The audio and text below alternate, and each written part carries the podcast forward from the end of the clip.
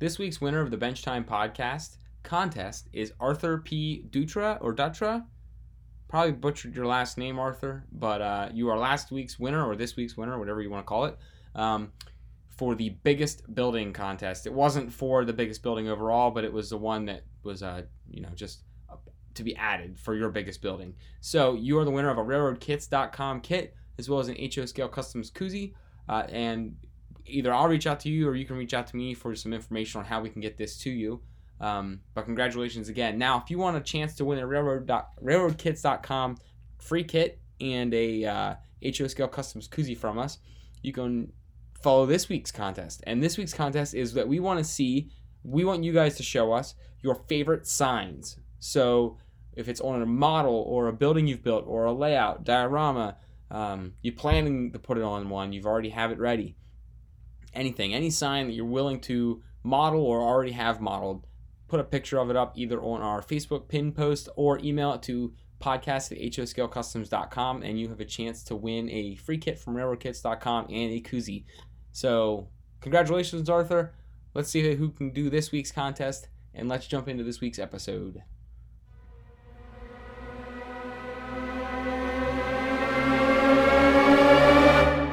What is up, miniature contractors? Welcome to the Bench Time podcast with Todd and Brett Wiley of HO Scale Customs. That's right, we called everyone miniature contractors because, well, you kind of are. That's what we are. Yeah. Yeah, that's what we are. So, um, We're miniature contractors. yeah, it's it's it's awesome. you know, you- you're like the Yeah. you're you're like the general contractor of your own project. Yeah, we can you know we can get up in the morning and say, ah, I was gonna work on that. Pro- I was gonna be able to work on your on your on your house today, but I'm not going to be. I got other jobs I got to get done, and Yeah, you know, so I'll uh, get around to it when I get around to it. I just wasn't feeling like working on your building today. Sorry. So Yep, uh, yep, it- yeah, I mean, the only the only thing you really don't do is plumbing, like working plumbing, and No, I guess you could But do I that got, on I the way out. actually got bathtubs and toilets, so we could. So you could kind of be like everyone. You're a roofer. You're a. Yeah. I did do so. I did do some framing on the um, the uh, Sass and Vinegar Works building. They. Did you see that one side? It has the open construction construction site. Yeah, So I did some Yeah. framing. I did some. Uh, you know, I, everyone. I just did framing tonight on this thing. there you go. Yeah. Yeah. Well, we'll get Yeah. into your kit there. Um, I did want to say real quick. Um, again, this is episode 85, but I don't know. It might be the next one episode. It might be the next four episodes. Um, my dad, my dad's internet is down. It is. It is dead. So uh, there's a story behind it. supposed to be There's a story behind it. Right. Well, hang on. There's a story behind it, but um, I just wanted everyone to know that if we're not able to be in, we might try to organize one where we're doing it face to face. But if not, we're gonna have to do this over the phone with my dad. So he's actually on the phone, like some of our guests are sometimes. So at times there might be some uh, different sounds from him at his end because he's not on his microphone. Um, Right. but yeah, Thanks to Verizon. Verizon. Yes. Because they cut my lines. All right. So I'm having cable put in today from a. From, I'm going to uh, a cable company. We won't mention the cable. Oh, I just said it. Okay. And and then He didn't hear me, guys. so they came today. The guy comes. He's completely He ignoring to- me.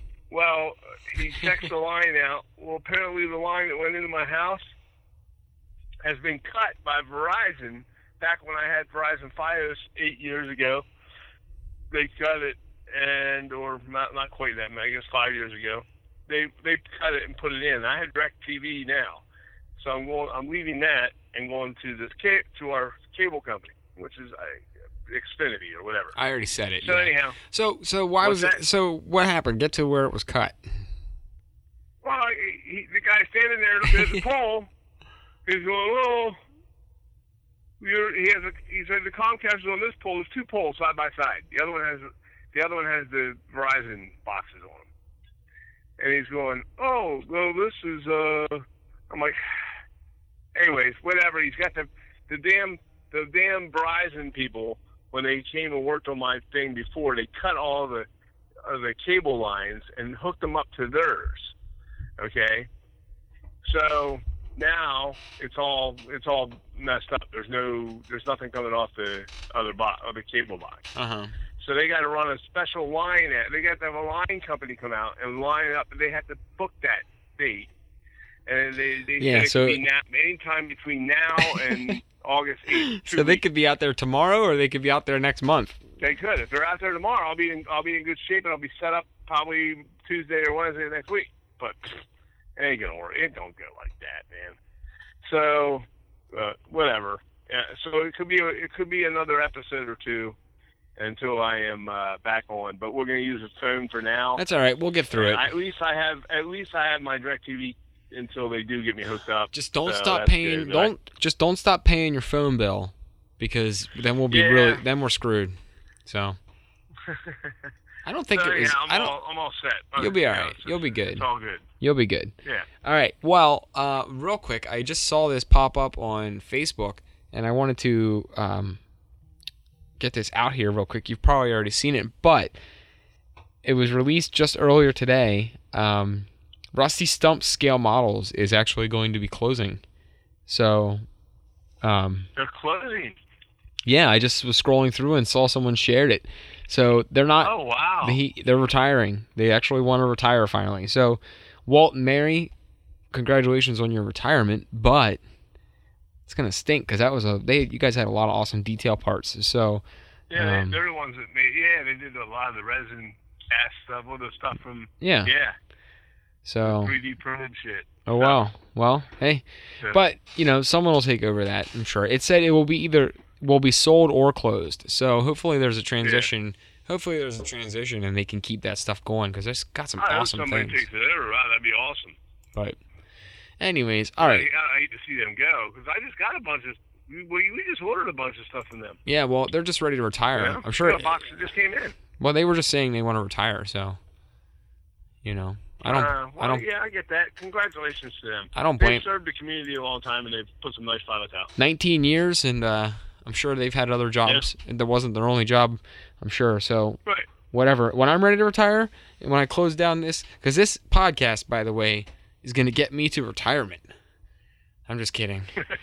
But uh, you know, if if if we had, if I had a side business that I was running, and uh, uh, and this is probably an unpopular opinion with a lot of people because I don't think so. Here's I'm gonna go on a little bit of a bitch. I haven't Okay. done this in a while. When people, a bit. I've seen this now a couple times within the community, and okay, if I offer a service to you as a business or whatever it is, I'm if I'm making crocheted um, finger sleeves, I don't know what it is, but um, anything Crocheted what? finger sleeves, I don't know. It could be whatever. Look, Okay. pittens. Well, I'm making I'm making ahead. pittens. If you don't know what pittens are, don't even look. But uh whatever it is, if I'm making a thing for somebody, a community, and I don't go out of business, but I for bad reasons, I go out of business because I'm I've been doing it for 25 or 30 or 40 years. I, I see some negativity on Facebook involved with that, and it's not. And it, like if I'm just ready to throw in the towel and retire, people get like Mm-hmm. I've seen some people get on these groups get like kind of sour about it. Well, Yeah. shit. What do you want these people to do this till they're decrepit and 90? Like let them enjoy their retirement. Let them get some time in and toss a towel in. I mean, it'd be cool. Yeah, It, maybe they should order from them more often. but well, it, it probably doesn't have to do with money. If it, if they if they just want to retire, I don't blame them. I don't want to. I don't want to work. I, I get that too. Yeah. I don't want to work till I'm 90. Like I, you know, I want to I want to get somewhere comfortable and uh, throw the towel in. So Right. hopefully, Maybe they want to build something of their own. yeah. Yeah. So I I, I, there, I just see some negative. I didn't see it with this one. I've seen it with a couple of other places that closed, and people are like, "Oh, I've I can't believe they're some of them, too, I can't believe they're doing that," and blah blah blah. And I'm like, "Well, that's pretty selfish. Don't you want to retire too?" So, anyways, I'm I'm done. I'm done complaining. it's kind of, yeah, it's kind of ignorant actually. Yeah, it's like it's But- yeah, it's like well, I can't get my stuff from them now. Well, sorry. You hear that? Yeah. Uh, of course, my dog has to jump in here.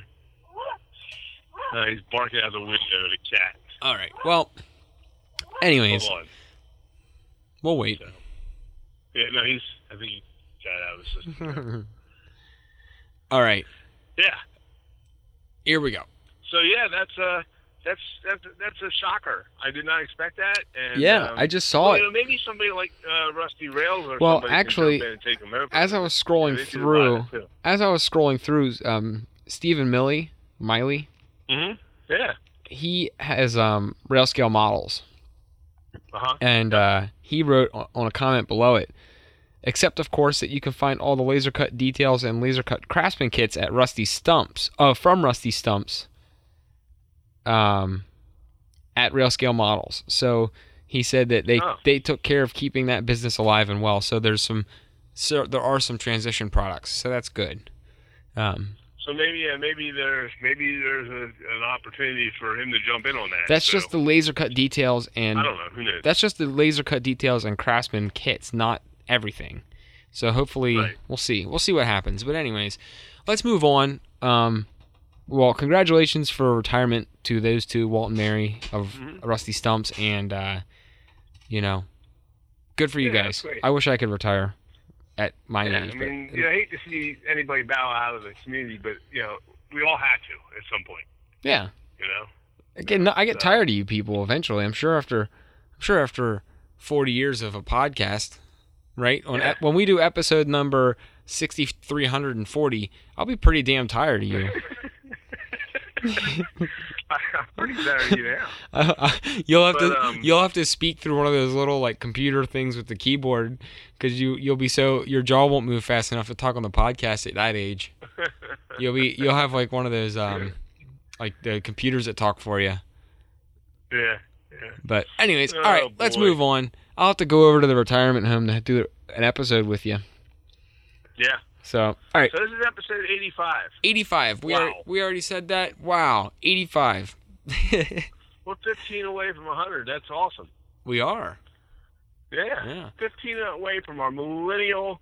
Uh, it's not a millennial. It's not a millennial. Is it centennial? It'd be a century. It's a cent. It's a centennial. Yeah. Yeah. Cuz 100 years. yeah, cuz bicentennial was 200. Okay. Yeah. Um yeah, we'll have to do something really cool for 100. I got to come up with some ideas. Um Hmm. I was thinking uh I was thinking maybe we could do something where people could like we could do like a this might take some work, but we could do a bunch of small interviews in a row Yeah. and get people to just call in for 5 to 10 minutes. Um Yeah. and kind of yeah, that might like be fun. We'll, we'll like- figure like- something out. like pa- you know that. like past guests and get them all to call in and we'll do like a round Yeah. we'll do like a round robin thing or something. I don't know, we'll figure it out. But uh we'll figure something I want to do something cool for We 100. got 15 weeks to figure it out. Yeah, it'll be like Halloween time. So Yeah. Oh my god. Ooh. Whew. Anyways, I mean, I ate some shrimp. Yeah. I ate some shrimp uh, Alfredo for dinner, and I just coughed the shrimp up. So let's get Nice, That's really. let's really actually pleasant. let's actually start to talk about some stuff tonight for one Yeah, for a change. Uh, we're 11 minutes in, and we haven't really talked about shit yet. So um, uh, let's do. Uh, it's just us tonight, guys. By the way, surprise! If you haven't figured that out already, we were just on here flapping our yams, and uh, Our mindless bantering. Remember that one guy I wrote in about the mindless bantering? Oh my uh, that was on your live on video. my, uh, on my live video. Yeah, I was like, what the hell? What are you supposed to do? It's like a two-hour live. You're gonna talk, but I was anyways, building. Man, well, I gotta talk to somebody. I gotta talk about something. I was talking the whole time about everything, trying to build the thing and the whole work. all right. Let's whatever. let's jump It's into our patron questions before we jump into our topics. Um, Okay, let's do that. Let's take some questions. I got them ready to roll. So we're gonna do, Do we're gonna do after these patron questions um, a little bit about what we've been working on. We're gonna do our tools and all the other good stuff again. So Yeah, I got some I got a fun. couple things. I got some good music here too for you. Um, Ooh. but Yes, me too. Actually. let's get going. Uh, again, this is our little plug. If you guys want to support our show and be one of our and join in with our patrons for uh, our patron questions of the week and become part of the actual show, you go head on over to patreon.com forward slash HO Scale Customs or HOScaleCustoms.com forward slash support. And uh, you can help us keep the lights on and keep the show running, plus get some involved with some cool people at the same time. So uh, let's jump into our patron questions of the week. Uh, Joe has a loaded one, and I'm gonna just kind of brush over the question and then we'll come back around to it. I think we might have talked about it before, but I'm just going to let it roll here. Um, how about airbrushing as a topic? Do we do it? What kind of paint? Ready to spray or do you dilute? And when you use it versus brush paint? Um, so let's just kind of break that Well, down. easy one to answer. We don't airbrush. Yeah. Um, I had an airbrush, and I had a compressor, and I thought I thought that for the amount of work it was to set up and clean and tear down and dilute and do all this and mix, I thought it was a pain in the ass. Yeah. And I could paint my whole thing by hand just as well without having a quarter of the cleanup. Just wipe, wash my brush Yeah. off and I'm done. Um, so yeah, I mean, I- I, see the advantages of it. so I don't airbrush anymore. When I did airbrush, I used my own. I didn't use anything that was ready to spray. I used my own. I mixed my Mhm. own stuff. Um, Right. what kind of paint? I just used to water down some acrylics. I didn't really get fancy. Um, I just didn't think that it was worth my worth the time and cleanup. Um, I already don't like to clean, so cleaning that was just hell for me. So I was like, eh, f- screw all this. I'm done. Um, but yeah, Yeah. And it freed up some space because now I don't have a compressor and I don't have all these airbrush things laying around. Done with that. Right. So, and I think you can get the same effect really with with like a, a thinned down paint. Like if you have a really thick paint and you just add a little water, thin it down, make a not a wash, but you thin down your acrylics, your thicker ones like your folk arts. Um, hmm Some people, com- some people I've heard say that airbrushing kind of shows more of the details for, I guess, because it's uh, it comes out thinner. But I don't really see Right. a difference. But and I know you don't airbrush at all, so Well, I used to a long time ago Oh, yeah. when I first got into the hobby. Well, when I used to be into the hobby, not first got into the hobby, but when I used to be in, into it before you were around, um, I had an airbrush, right. and uh, and I had now mine back then was like it had the compressed bottles. So you bought the bottle, you hooked up the air to the bottle, or to the to the, you hooked up the the airbrush gun to the air to the air bottle. You can still buy them things, by the way. I saw them over at I think they still have them at like Michaels and stuff. But you um and you use the compressed bottle. Well, it's the same deal. It, it's it works good. It's just that I got to spend all that time cleaning and scrubbing out the tubes and the bottles and all that crap. And uh, meanwhile, I'm not getting anything built. You know, I'm busy scrubbing. So, um, and it worked. You know, I just didn't really feel that my uh, my paint jobs were any better off by doing the airbrush. Now, I do see the advantage of the advantage of airbrushing in some applications, like some some weathering. Um, I know it's real good for, especially for military modeler people. Um, but yeah, yeah, right. uh, for me, I, you know, I'm not I'm not making a tank. You know, a lot of our structures are wood, so I can do everything with a paintbrush. yeah, You know, or, or if I want, I mean, I can even use the. I did these rails on this. We're going to talk about that a little bit, but I did the actual rails uh, for laying track on this uh, FSM Baxter's Building Supply Company yeah. and um, I had to hand lay the rail. Well, 17 and a half inches of rail, and I painted them with um, with spray cans. Yeah. You know, Yeah, I spray Like, can a lot uh, of stuff. rattle cans, and um, it, it, and I had a couple people, actually more than a couple people, commented on how nice the rails looked. I didn't use any, you know, and what I did was I used uh, red oxide by Krylon.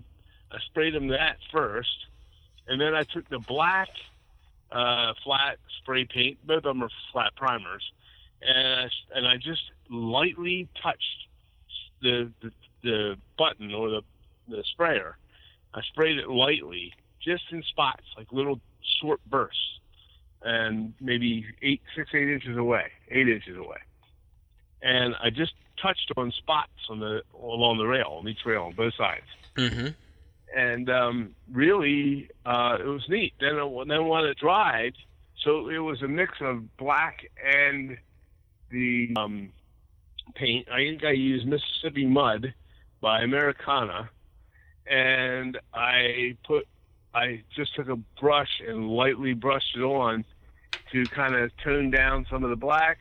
Maybe got a little heavy, a little the, the uh, red oxide it may have been a little too strong and toned it down with some Mississippi mud, not much, just almost like dry brushing. And then just took a, a bright boy to the top of the rail and cleaned it off. And actually, it wasn't even that; it was like 600 grit sandpaper.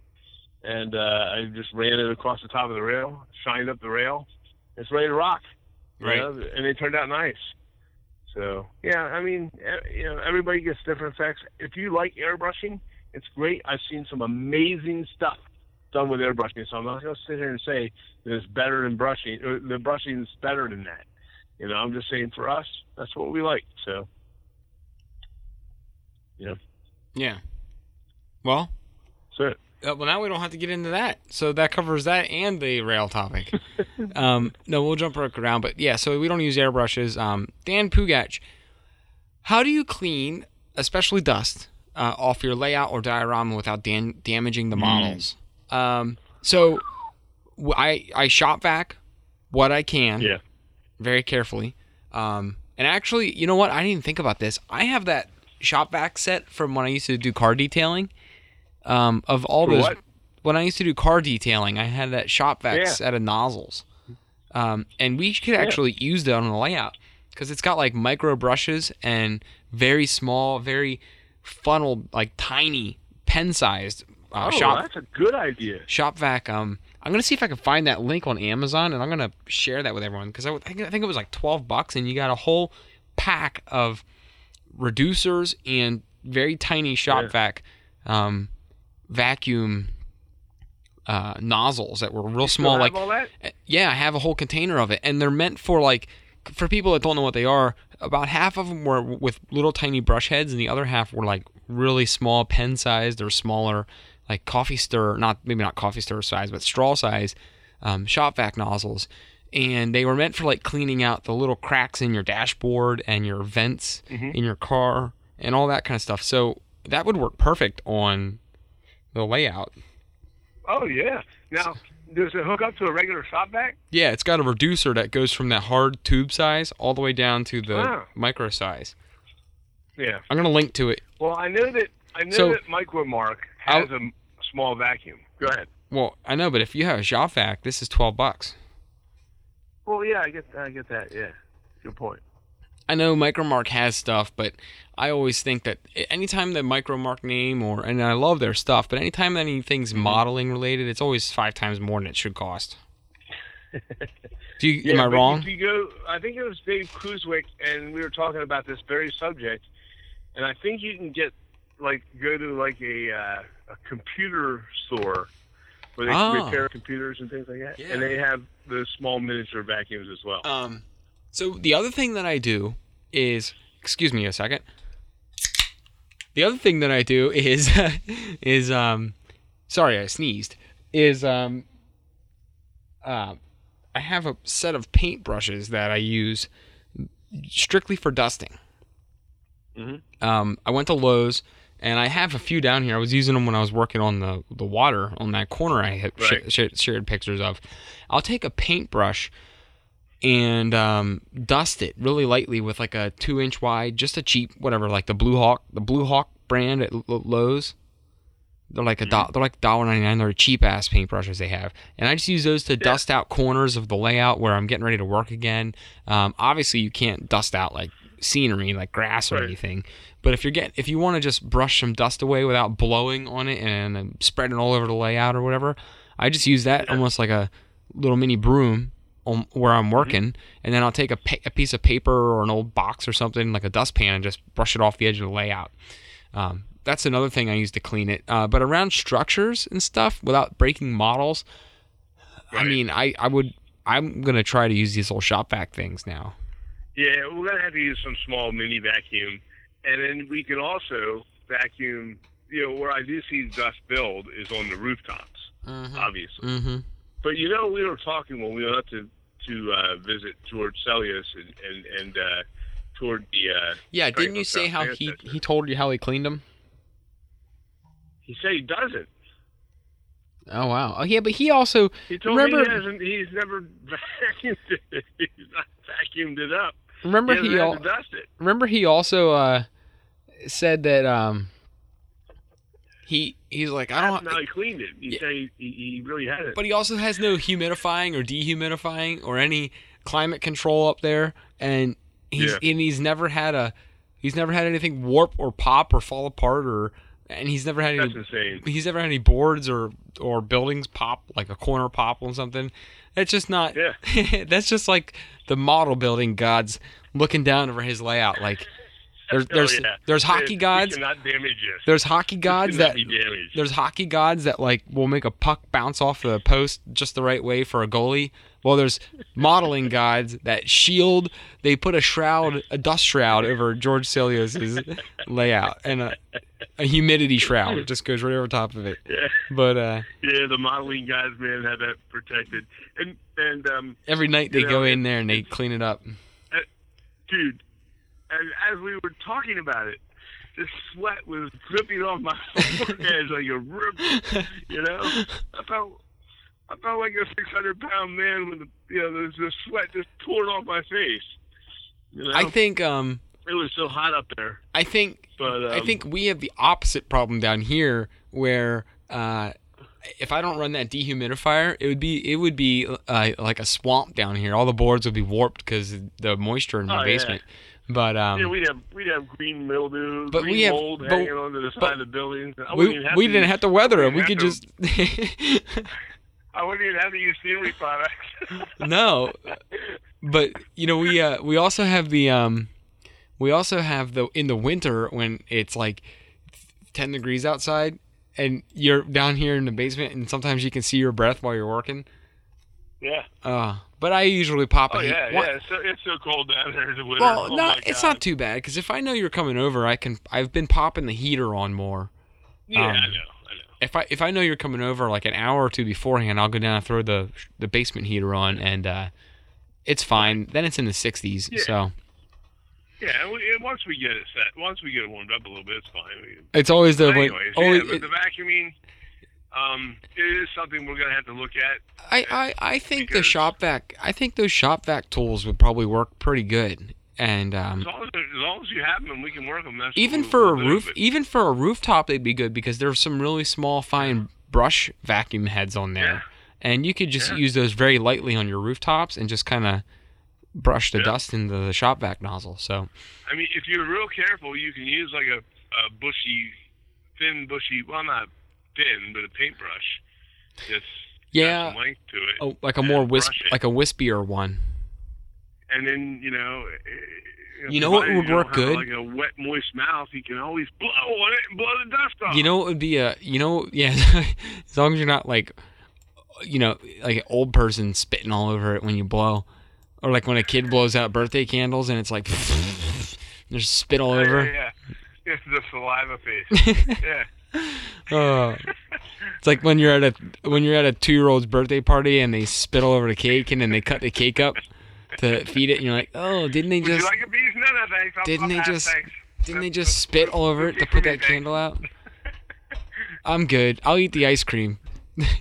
Yeah, I, I saw that kid chewing on some other stuff before he cut the cake, and just uh, I'll pass. Oh. Oh man. That's why I don't eat cake. That's why I don't like cake. That's another reason I don't like cake. But uh there you go. anyways, all right. So, uh next question.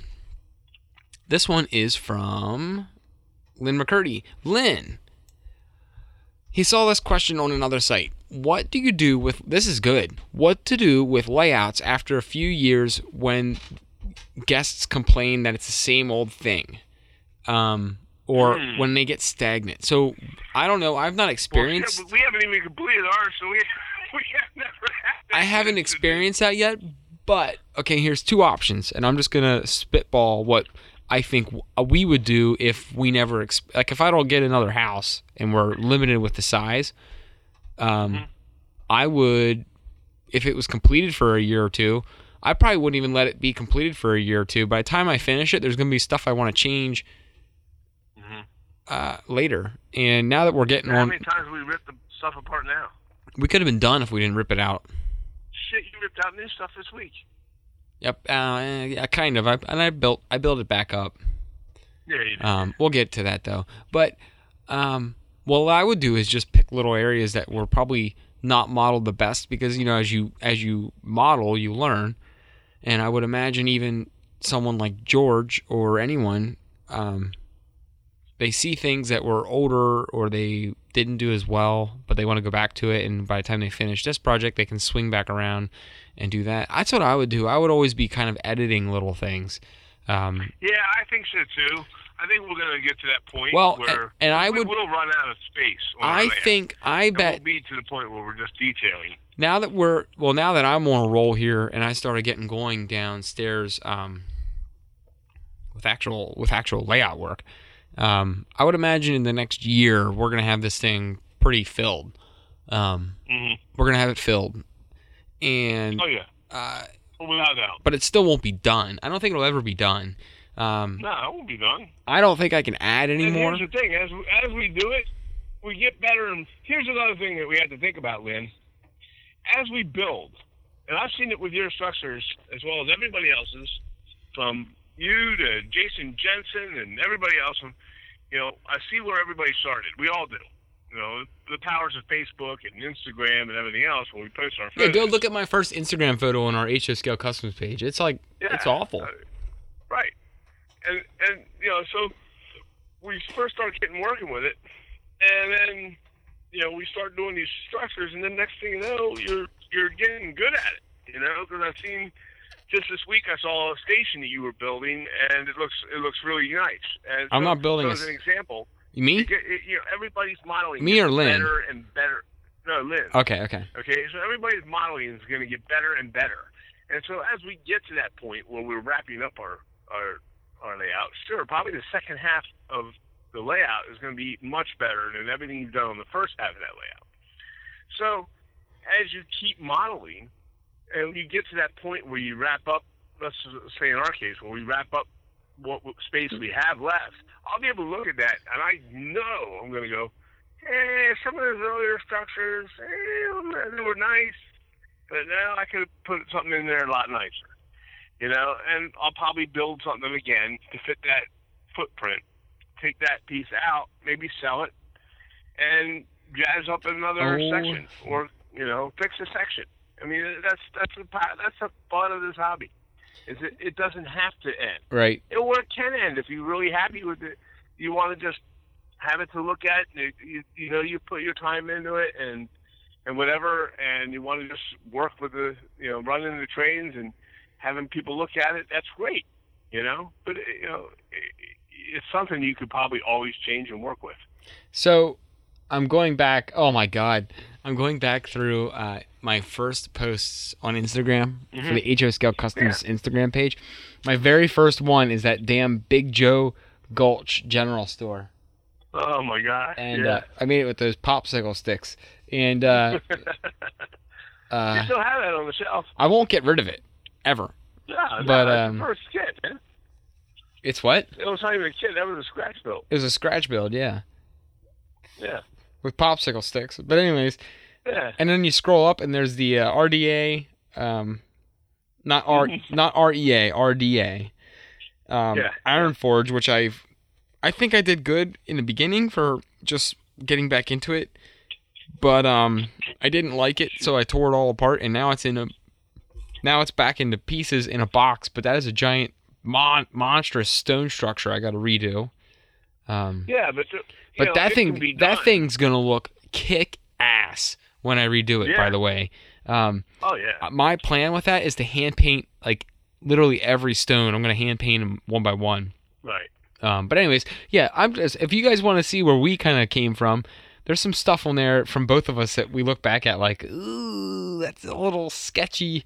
I don't like that, but you know, we learned. Uh, on there you can actually see our uh, old layout in a couple spots. Like when we were cre- when we Yeah. started making those hills with the cardboard strips and the newspaper. Right. But there's a bunch on there. And and here's here's the thing. I mean, uh, to answer Lynn's question and finalize it up here is, yeah. I mean, it's going to be. It's like anything else in model. It's whatever we want to make it to wrap it up. One Eh, yeah, one Do we want it to stop? Do we want to keep modeling? Do we want to change this or that? It's our layout, so we can do whatever we want. And Do you want to add and, a you know, section? it could come down to just a scene where you change out the people and the vehicles and make, you know, just as an example, um, any layout always has their little scenes and stuff, and you could change all that up. And then your visitors that come see it can go, oh, that's a little different there than you did on this corner. You know, you don't necessarily have to change out the entire structure or anything else. You can change out the details of it. You know? Oh man, Dad, there's some pictures on here. I, I'm sorry, I, I'm 100 percent with you. A constant evolution of changes is is awesome. Um, Oh yeah. but I'm looking at this old photos on here, and there's one of you. There's one of you where it's a black and white picture in the basement of you Mhm. working when it was still pushed up against the wall. Oh my. Remember that? Yeah. Holy cow. And you're you're sprinkling ground foam down. Oh my word. That is. I remember that. That is crazy. All right. Anyways, scroll back through there for a walk down memory lane tonight, Dad. But um, all right. Let's go to the next question. That was a good one, Lynn. what Um, we got? Wow. we got three more. Oh, Um, good. what to do about sunlight fading your scenery? Hmm. Um, I don't really. well, I'm not really sure how to. I'm not sure. Um, well, the on our post, one of the posts that was asked, and then Dan came up with, um, Dan, Dan Pugas came up with some ideas on that. yeah, Um, we're gonna have to with- dig for that answer. I'm gonna come back to that one, Lynn. Okay. Um, that was another one for Lynn. We're gonna have to look through some older. I remember an answer about that one too. Um, so let's. About the sun fading everything? yeah, I remember us talking about this. Here's an idea. Here's an idea that I think. How about let's not put our stuff in front of the window? Okay. Well, does he mean that, or does he mean adding sun fading to color like know. I like the buildings? How do you? I thought it was how do you prevent the sun from fading out? Maybe that's what he meant. Uh, Either way, it Through could be read either way. Dan Pugas said to use um, put the mini blinds. up Oh, or you know what you could do? I got an idea. filtering. I do this at work. Um, so I have an office window that gets a really harsh afternoon sun, and I made Mhm. I made a um, or I'm sorry, I didn't. I can't take credit for this. The person that was in that office before us made um, they went to Michaels and they bought black cardboard um like poster board. They bought they bought enough to make a piece that fits into the window perfectly and they took two dowel rods and made an X on the back of it like an easel. And what they do is they just pop that thing into the window and in on the inside. So that way if you have blinds or curtains on the outside, it doesn't from the outside of your house it doesn't look weird. But um they pop that thing in there, man, and it blacks out that whole window and then um if you're really trying to really darken that and cut that sunlight out completely, that would work to create like a Right. Filter. Or if you rely on the sunlight. Well, no, but this is or if you removable. Like having a little sunlight. This is removable. oh, okay. That's why I just said Yeah, it's on well, dowel. It's on dowel rods, so you can just slide it in when you don't want it up all the time, and then if you use your natural light to, if you want some natural light in there while you're working, you can just pop the thing out of the Mhm. window and set it aside, and then pop it in when you're done. Oh, that's really nice. So we use them to uh, brighten the projector because sometimes the afternoon is too bright in our office, and that you can't see the projector, so we'll pop those in. But um, Well, I Yeah. agree with Dan Pugas's solution as well. So that you can buy blinds that they still they cut the heavy sunlight out when they're closed, but it light still filters through them, and it still makes them bright. I Hmm. have some in my house, and uh, they're actually nice in the daytime. They're they're room you know at night they're they do the job of filtering from the outside, uh, from the inside out, so you don't you don't you won't see through them. But um, but what it does is it doesn't when you turn the blind, it doesn't block all the sunlight out. It still keeps sun. It still has light filters through. It's just not that damaging UV stuff that's fading out your your box cars and your you know your your plastic. A lot. It'll really do a job on plastic, paper, um, you know, paper rooftops, that type of thing. It'll fade that stuff out. So um, if you put these blinds on, you probably won't have that because you're not getting, you're not getting that same that same light filter through. Right. So, uh, but you still retain some sunlight, which is good. But anyhow, good All right. question. That's a good question. That was a good one too. Yeah. Um. yeah. All right. These are all good questions. This next one's really good too, from Silverado Northern. Um, it's for you and I both. Uh, we are both currently building an old, long out of production kit. Does working on these vintage kits change your approach to modeling in any way? Yes. What about you? And then I'll then I'll elaborate. You got me on the phone here. So, so throw throw. Can you shorten that up? And what what what was what was it exactly? Silverado Northern. He said both of us are currently working on long out of production old kits. Mm-hmm. That wasn't the question. That was the he was building up to the question. are. That's correct. Does working on a vintage kit change your approach to modeling in any way? Okay. And I think it okay. does. Well, yeah, that was going to be kind of our main topic tonight. Um, so Okay. actually, let's put that one on hold, and we'll switch over to that. Yeah, in a minute. That's that's precisely what I want to talk about today. All right, so we're gonna put his on hold. We're gonna jump over to the last one. Um, Jake Johnson, bricks and painting bricks. Um, bricks are made for models from plaster, plastic, and wood. Are you painting them all with the same techniques, or are you painting them with the same types of paint? Um, I've had some. uh,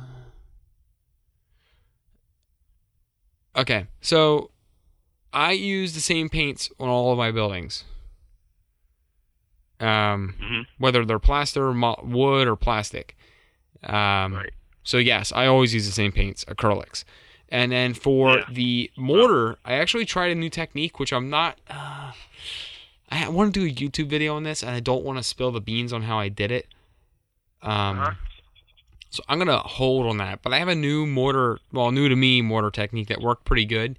Uh, it's probably I not. I did one last night. You saw the you saw the picture of it. yeah, yeah. it's probably not new in any way to everyone else. It's probably everyone probably knows this, but I'm gonna do a YouTube video on Mhm. it, and I just want to save that technique before I. I don't want to. I'm gonna hold on to that one. So, um, okay. I, I use the same paints. I use the same techniques for pretty much any material. Um, the only difference is I might not primer wood, but I'll primer the other. Right. I'll primer the other two. Right. So, what about you? Well, here's the thing. Um, on when it comes to brick that's on hydrocal, hydrocal, um, the the castings, the other ones that are castings, um, I tend to primer them first with a flat that red oxide. Right. uh, the one I was telling you about, the uh, Krylon red Yep, oxide. I like to do that because otherwise, if you're using acrylics and you put them on, it, it tends to soak them. It, it, it tends to absorb into the the plaster, Right. and it'll fade a little bit. And You won't get the same. That I don't think you get the same tone. Okay, in, until you until you at least primer them with the, uh, and I like the primer with the red oxide because it gives you that brick color. Now that's not what I want as my final brick color Mm-hmm. necessarily on everything. Then once that dries, and I give it, and when we say dry, when you spray or paint anything, you should give it a full 24 hours to at least to cure, and you'll run into this situation where you won't have to worry about, you know, when you go to put mortar in or anything else, it turning pink and the colors running because you allowed your paint to cure. But um, as for the as for the I use the Krylon on the on the uh, on the plaster castings. Mhm. There's some amazing plaster castings out there, by the way. Right. And um, you know, we spray it with that, let it dry, and then I start. And I did this before on one of my. I I did an article on that. It's, it's on our website, and it's about you know painting brick and how I went through different shades, and and I actually did um, uh, give credit. That wasn't my idea. It was a Doug Fiscali idea off his blog. But what we did was we we took the um, different like seven or eight different shades of brick colors, oranges, even pink, and I've individually painted some bricks in Oh, yeah. random Yep. and used a burnt umber, not a black, because you don't want to use black. Everybody says, "Oh, the black. What about some black bricks?" Well, they're not black. Don't use real black. It's too black. So use a burnt umber um, along that line, something you know, dark dark brown. It'll make it look black. Trust me. And um, you know, and start filling in some bricks, and then and then put your. Um, I try and mix it up. I mean, and then once I do that, then I put some chalk dust on, or you know, uh, not chalk dust. I hate saying chalk dust. Uh, pastel um, pigments, you know, from the ground pastel pigments, and the powder. And I'll put the pigment powder on, and um, like some brown, some brick, uh, brick color, but lightly Right. and just kind of swirl it in. And then once it's swirled in, you want to brush it out with a real soft, big, soft bristle brush, very soft bristle, and um, brush it out, almost like the dust that you're brushing it back out again. And what it does is it fades it out, but it keep, it, it it dulls down some of the pinks and the oranges, and it makes them look like natural bricks, you know, uh, which is cool. Different colored natural bricks and then you want to put that mortar in, you know. So every time it depends on what I want. If I want, um, if I want to add a lot of different colors to it, I will. If I sometimes I just like a regular all brick color, right. maybe put one or two different random colors in. Nothing, nothing really overly brilliant. Um, it depends what color brick you want too. So, and with the Which array whole- of colors, Well, you could do a whole episode on just the Yeah. col- the colors of bricks because even red brick Mhm. isn't even just you can do different types of red brick. Like it's uh-huh. there's very crazy color combinations, which actually Yeah. I, I didn't want to cut in on you, so I'll I'll let you finish. No, but um, right. I think that's something we need to do more of is um, not red brick buildings, but like grays and um, like, Like those white, beige like the whitish tan bricks. Yeah, Yeah. because yeah. the Blue Slipper Tavern I did was uh, a tannish colored Mhm. brick, but um. Yeah. I think whenever I see something brick, I automatically, even with chimneys, I always automatically like Yeah. default. I always I default. do the same thing. I think red. a lot of people do. Well, yeah, but We think all go about to it. that. I, you know, I, if you're in town, I'm just Mhm. gonna think like, okay, you're driving through Carlisle or Mechanicsburg. Yeah. There's chimneys that are those beige and like Yeah. the brownish colored Green. bricks and green, or they're painted. Like Yeah, sometimes, painted. a lot of times the brick, the bricks were painted to match the siding of a building. Yeah. Um, yeah. So you you'll see chimneys that are. Are seen a lot of old buildings that way. yeah. So uh, why why default to just this is a whole new like to- subtopic here, but we default Yeah. to red brick. Why don't we think about painting them to match the color of the building sometimes? Because a lot of people did that. Um, Right. Or change, you know, change things up a little bit. You can't have Hmm. everything red brick.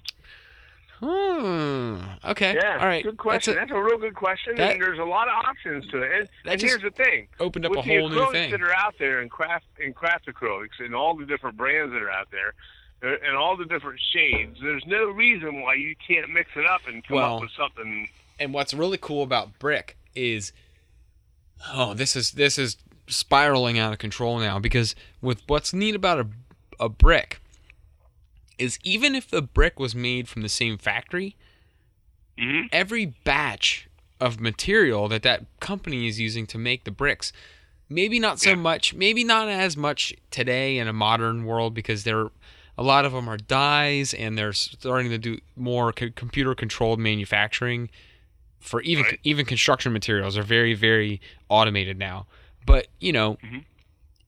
Mid-century, early 1900s, all the way up through the 80s, depending on what you know that company was using for materials, and they're mixing and they're adding this and that, and where they got where they got their batch of whatever to mix in with these bricks, um, to make their bricks.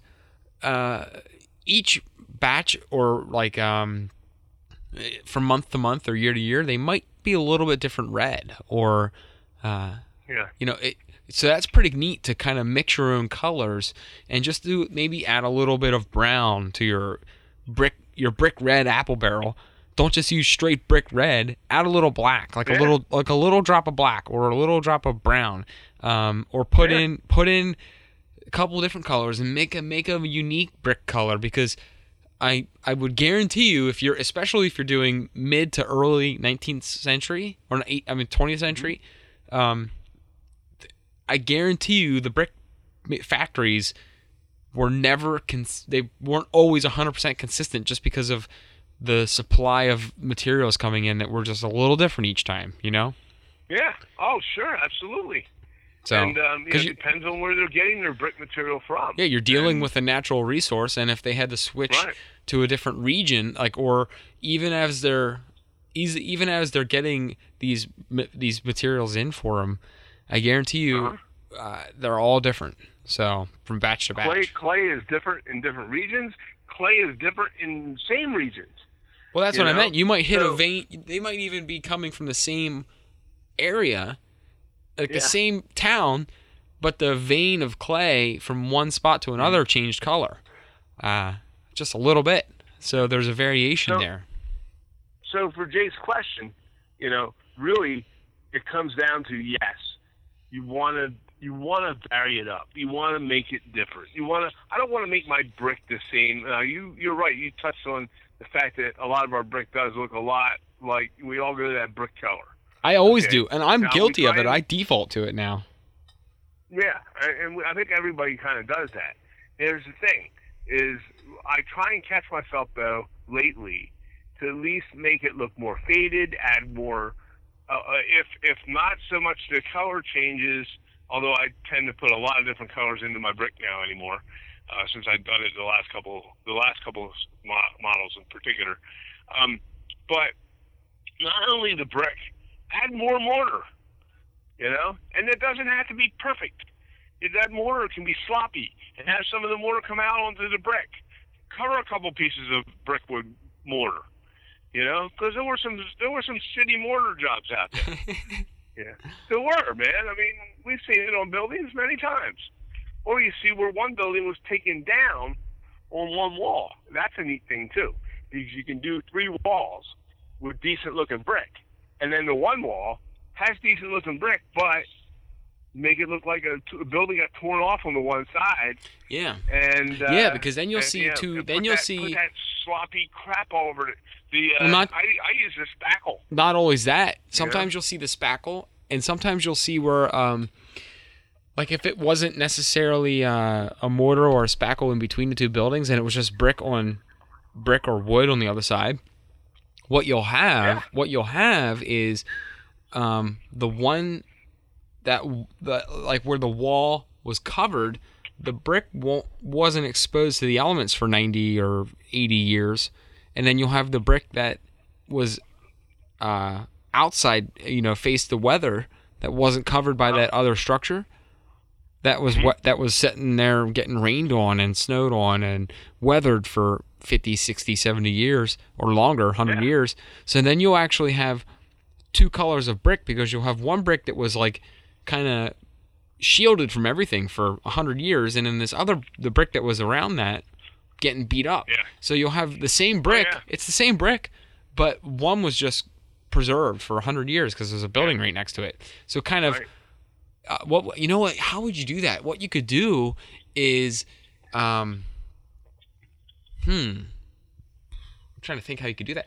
You could either cut like um a piece of cardstock like cardboard Mhm. in the would, would be the outline of a building that was next to it and hold it against that wall and weather the whole way around it with some chalks. Right? Yep. I was thinking painter's tape, but that might peel the paint off of uh plastic. might, yeah. Not it wouldn't peel the paint off of a wood model. No. but it would it might peel the paint off of a plastic or a cast wall. Um, But a piece of cardboard has like a stencil, like a silhouette for the old the old building, the old wall, and then weather around it. That'd be really cool.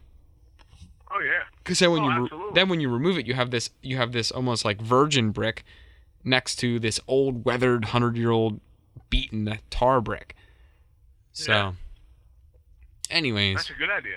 Wow, we went off on a tangent with the brick. that was pretty that's cool. I that was I that was a good Yeah. question, Jake. So, um, let's actually that's the end of our Sure, Patreon. I apologize. That's the end of our Patreon questions. So let's jump into um our topics. I don't want to drone on too long about our what we're working on right Mhm. now, but um because we kind of already hinted a lot about what you're working on and what we want to talk about. So let's get back into um, Silverado Northern's question, where um which is kind of what you wanted to talk about. But how has working on this older out of production kit from uh, Franklin South Manchester, I'm sorry, Fine Scale Miniatures, um, how has that changed your outlook on working on even modern day kits that are in production still? Well, um, here's here's here's what I found. Sorry, I sneezed. In particular, first of all, it, we all we all talk about FSM kits and how much they cost now, and how much you know, and, and they are expensive. Okay, but you're getting a lot out of it. Okay, um, what I'm what I'm learning out of this is, um, it's it is not your normal construction.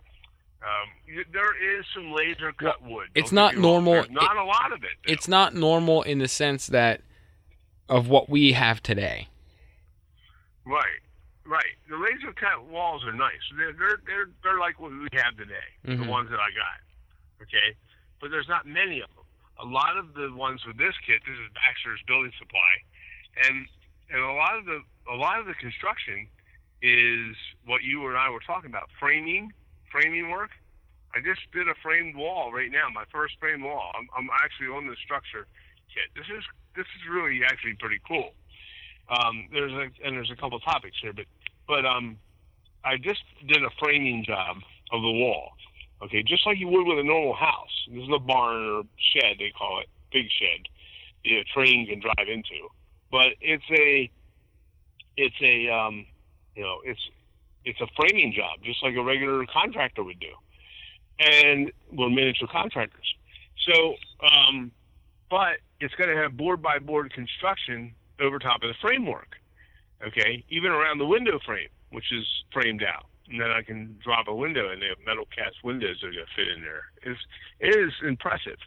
It's a different style of modeling in that respect. Now, don't get me wrong. There's going to be some there's going to be some laser cut walls as well, but you know that's neat because it's you know, and I haven't done a lot of framework building, Right. so this is neat. It's kind of it's kind of a learning process for me, but it's a lot of fun. There's amazing templates and everything else, and it's you know what that's another thing that I'm seeing with these kits. Not that other kits don't have amazing directions. We've talked about many model companies that are out there. We've had guests on that have made some amazing directions for their kids. Mm-hmm. We have uh, we've had a guest on that writes directions for other people. Directions are awesome. They're, those are awesome too. And there's no I'm not putting these above this. This is a little different though, as this was like four major pamphlets, front and back, like a folding map, like a like a road map used to be, where you have to fold it out, and it's all directions with photos and you know um, example p you know example drawings, and then it has a stack of maybe 15, 20 cards that are you know um, probably 11 inches by 8 inches, and they're all templates, Wow. and they're two scale templates. Are they on like an index card type thing? It's like it's like a heavier cardstock, but it's a it's a probably eight inches. It's not eight inches. That's all I'll tell you exactly. Um, it's six inches by eleven inches. Okay. Okay, and and there's a stack of them, and they're highly detailed, and they're very very well explained, um, and they're you know so this is a whole new thing. Some of our stuff is on some of these. There's another stack of cards that are made out of like chipboard, and they have it printed on the chipboard. Oh wow! A wow. lot of the pieces, and they're actual pieces I'm going to use, roof cards and everything else. And we've all run into that with other kits.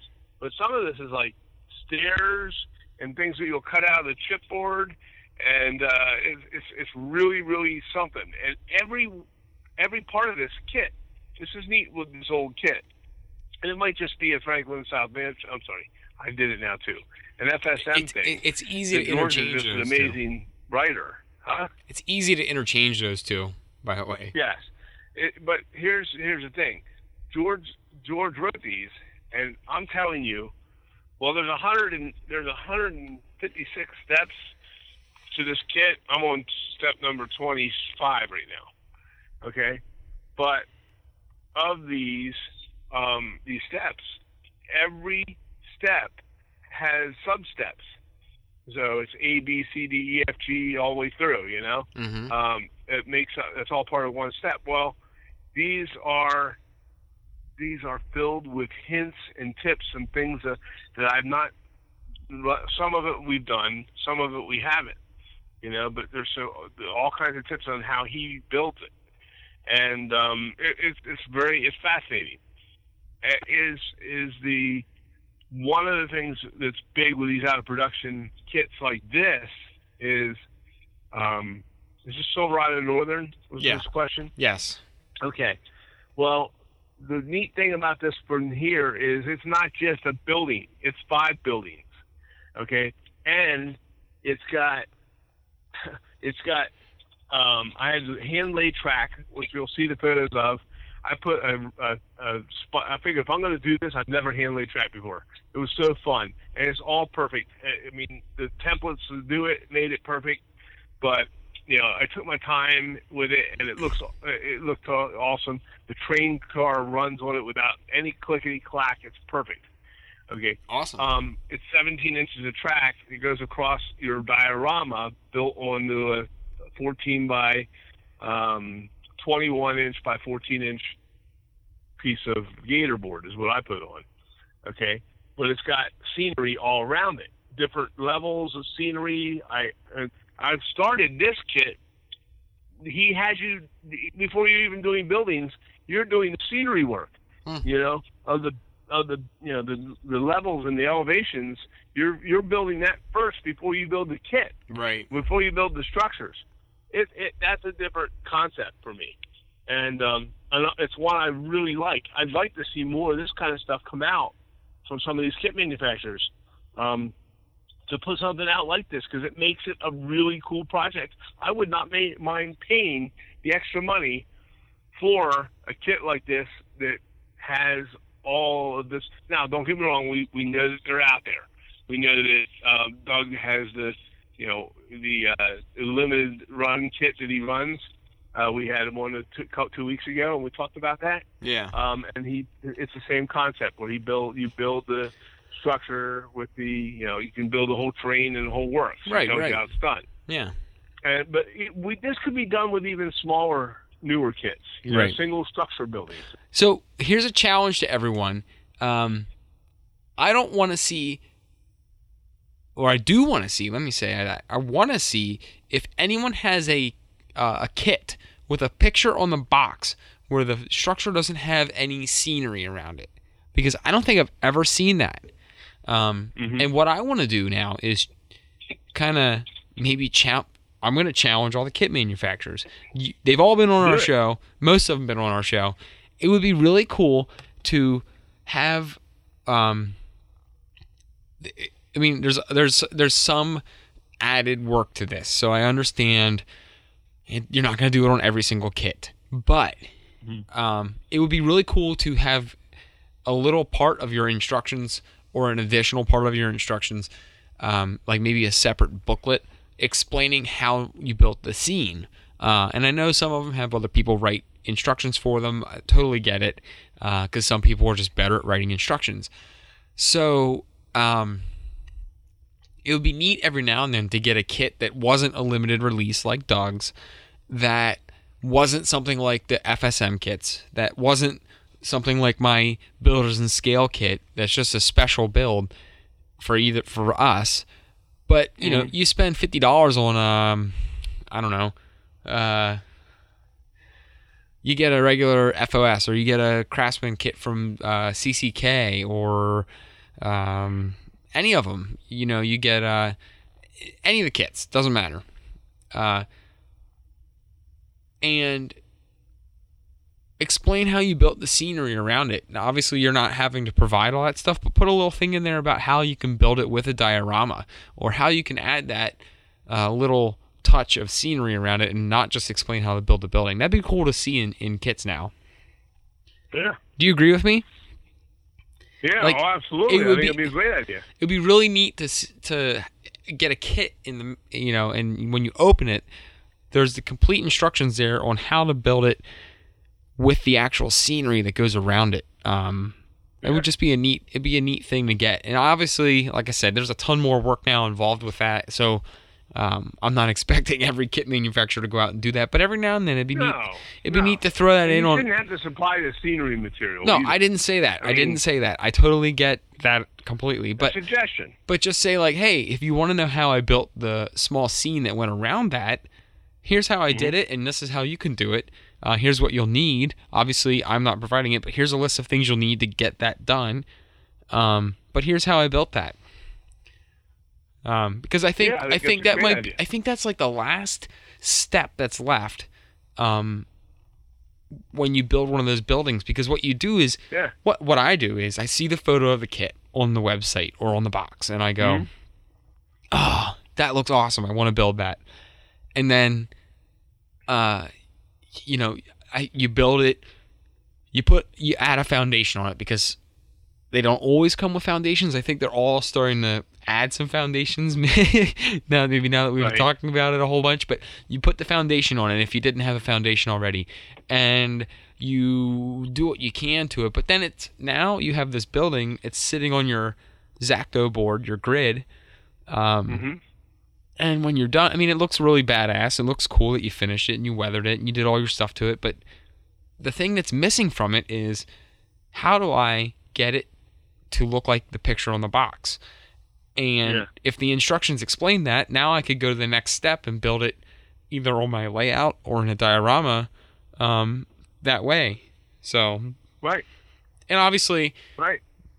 Or not maybe like not exactly that way. no, But, but something a variation of it. Explain- And I've seen that done with bar mill kits. Yeah, I mean, explain how thing. explain how you did the if it's got a little Mhm. a little lumber lumber yard off the side. Explain how you built Mm-hmm. the lumber yard because now if you built this kit, you probably have some scrap lumber laying around. Explain how Right. you can add a cool lumber yard to the side of it or whatever it is. So, Yeah. anyways, that my rant is over. I'm gonna get into what I'm work, I'm working on right now, and then um, we're gonna call it. this episode a wrap. So, Okay. um, I am actually on the layout now. So I built the. Uh, well, I'm still working on Sassin. I got six million little casting parts to paint for Sassin Vinegar Works, so I'm gonna be painting them till Yeah. I'm 40. But um, anyways, the uh, um, so yeah. In addition to working the Sassin, I also put out that poll the other week of which kit you guys wanted me to build next. And it was between the Bar Mills, um, Captain Jack's Boat and Bait House, and the Atlantic Scale Modelers um, Dog Bar Lighthouse. Well, Dog Bar Lighthouse won by about 66% to 33% ish. It was two thirds to one third vote. Um, lots of votes. We had like 109 votes or something on that. So uh, I ended up building Atlantic Scale Modelers Dog Bar Lighthouse. The photos are already on our Facebook page for it. I believe I have them on there. Um, if not, I'll put them up this weekend. But um, so we built that, uh, and then when I built that, I also made sure to put it onto the layout.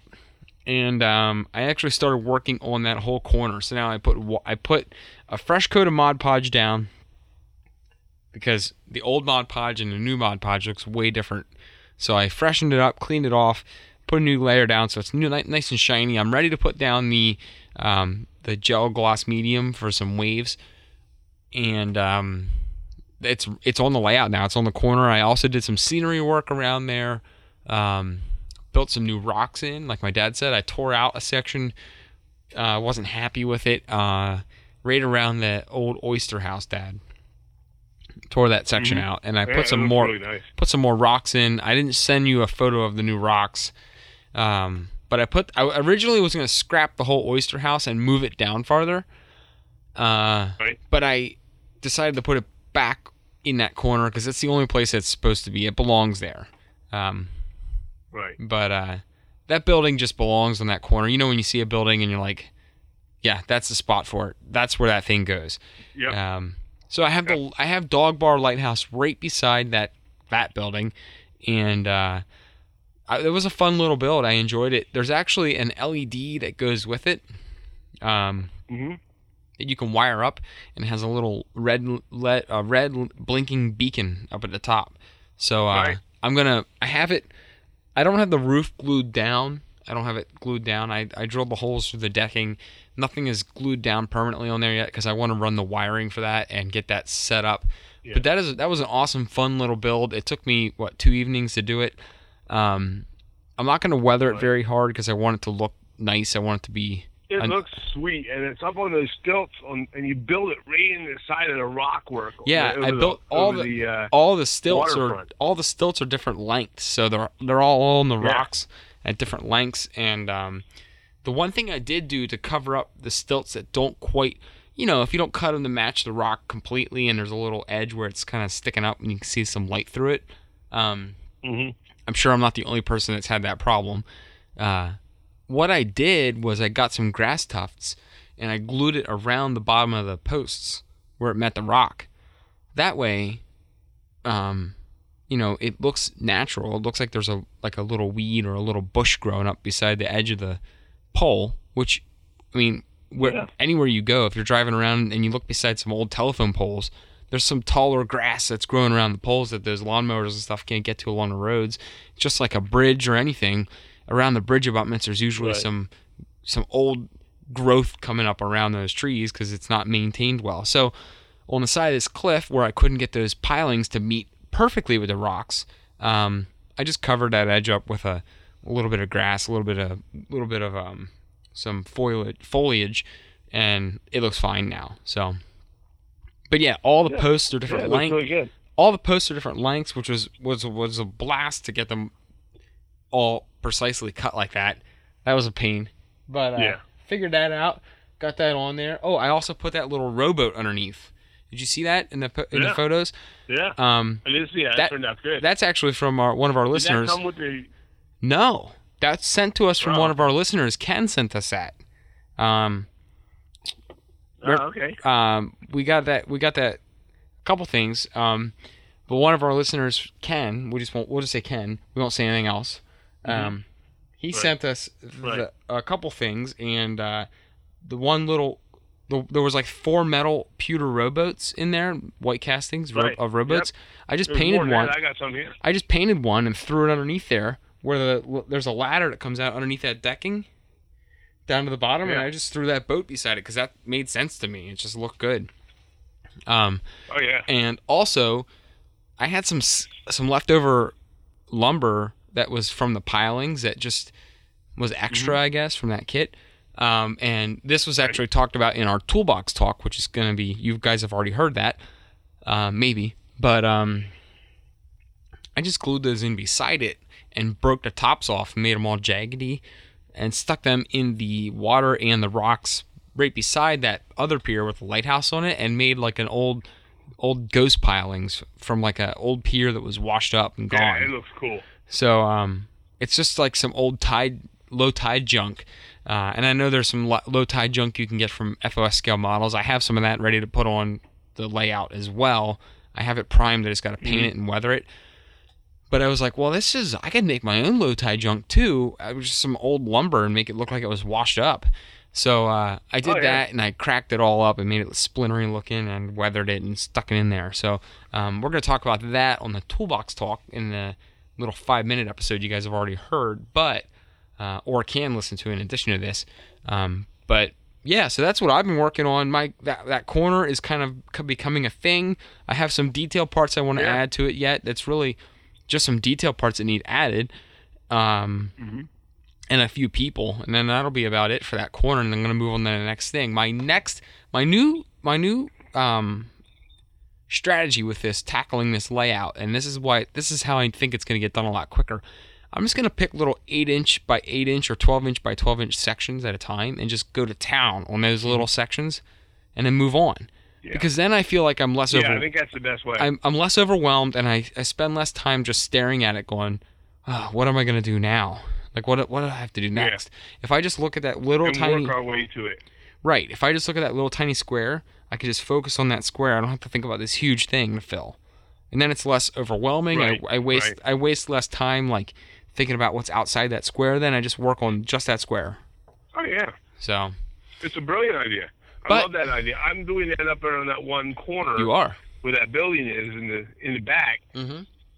and um, I have a couple buildings there, but I, I'm kind Right. of working that one section with the sidewalks and everything else, a little bit at a time because otherwise it's overwhelming. Definitely. But um so that's what I got. I'm gonna throw some photos of the corner that I just talked about onto the show notes. That way you guys can see what I've been working on if you haven't already caught it from our Mhm. Instagram or our Facebook.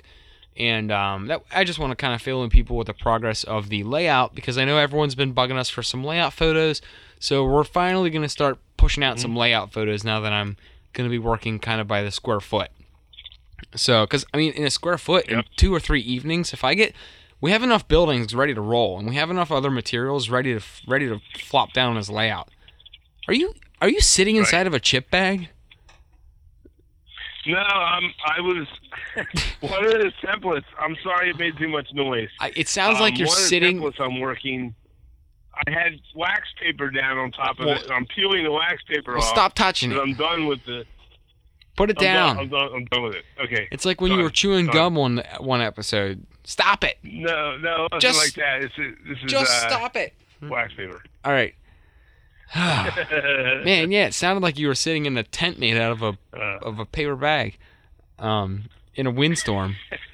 but uh, anyways, so uh, yeah, I uh, I think I could probably do. We have enough buildings inside. music. Oh well, yeah. All right, we're gonna do music. Oh.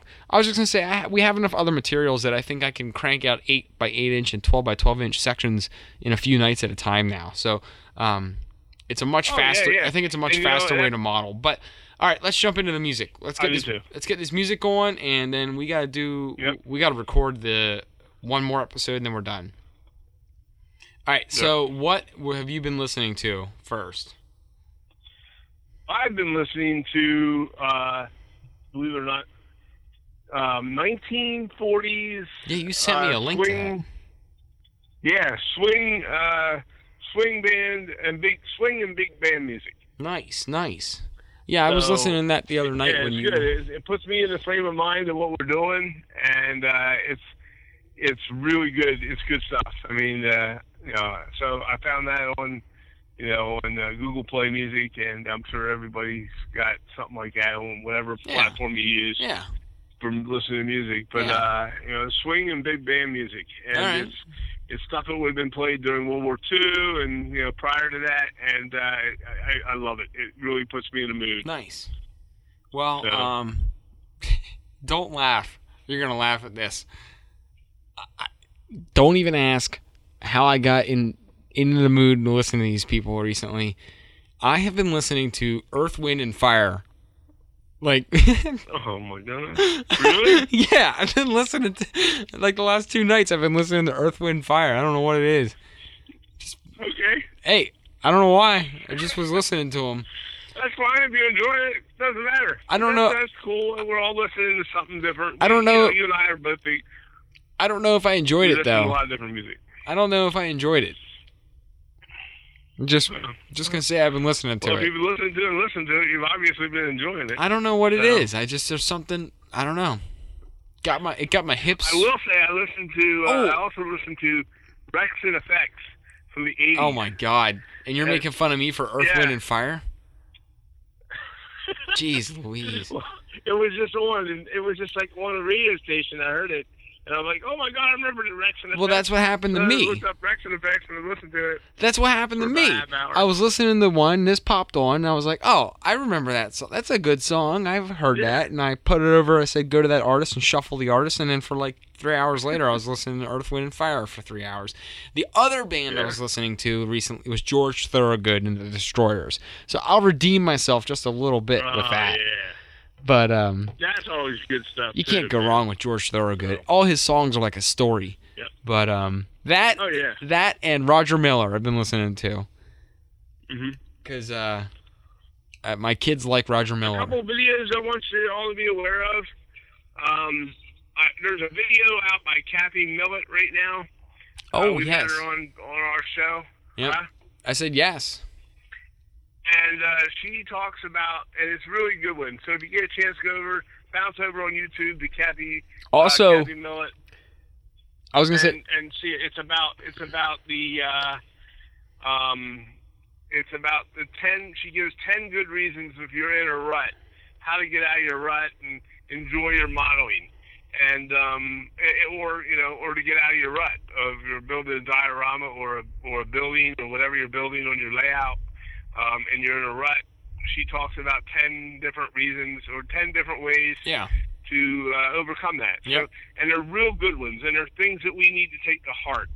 Um, I think that it's a good listen, and I think I recommend that. Also, uh, Jason Jensen uh, did a Carolina Craftsman kit build, and um, he mentioned us in it, and uh, I want to give him a shout out. Thank you. Um, and his video that he did on Yeah. that was excellent. So go there. I want to also plug uh, one other person. He's new on the YouTube scene, um, or newer, but Dazzy J. Uh, he's he's one of our patrons. He's also listening to the show. He has a YouTube channel. He's been cranking out some videos, and his YouTube page is Model Railroad Techniques. Um, so he's putting out he's putting out some new Yeah. videos as well. So I just wanted to give him a shout out too before we wrap up. he also has a, a Facebook page. He's got a blog. He's got a blog he started. He's got going too. So Okay. um, I wanted to give him a shout out real quick before we wrap up this week's episode. So that's all I got, Dad. Sounds good. Me too. All right. It's Awesome. Have an awesome- weekend, everybody. Have a great weekend. Later.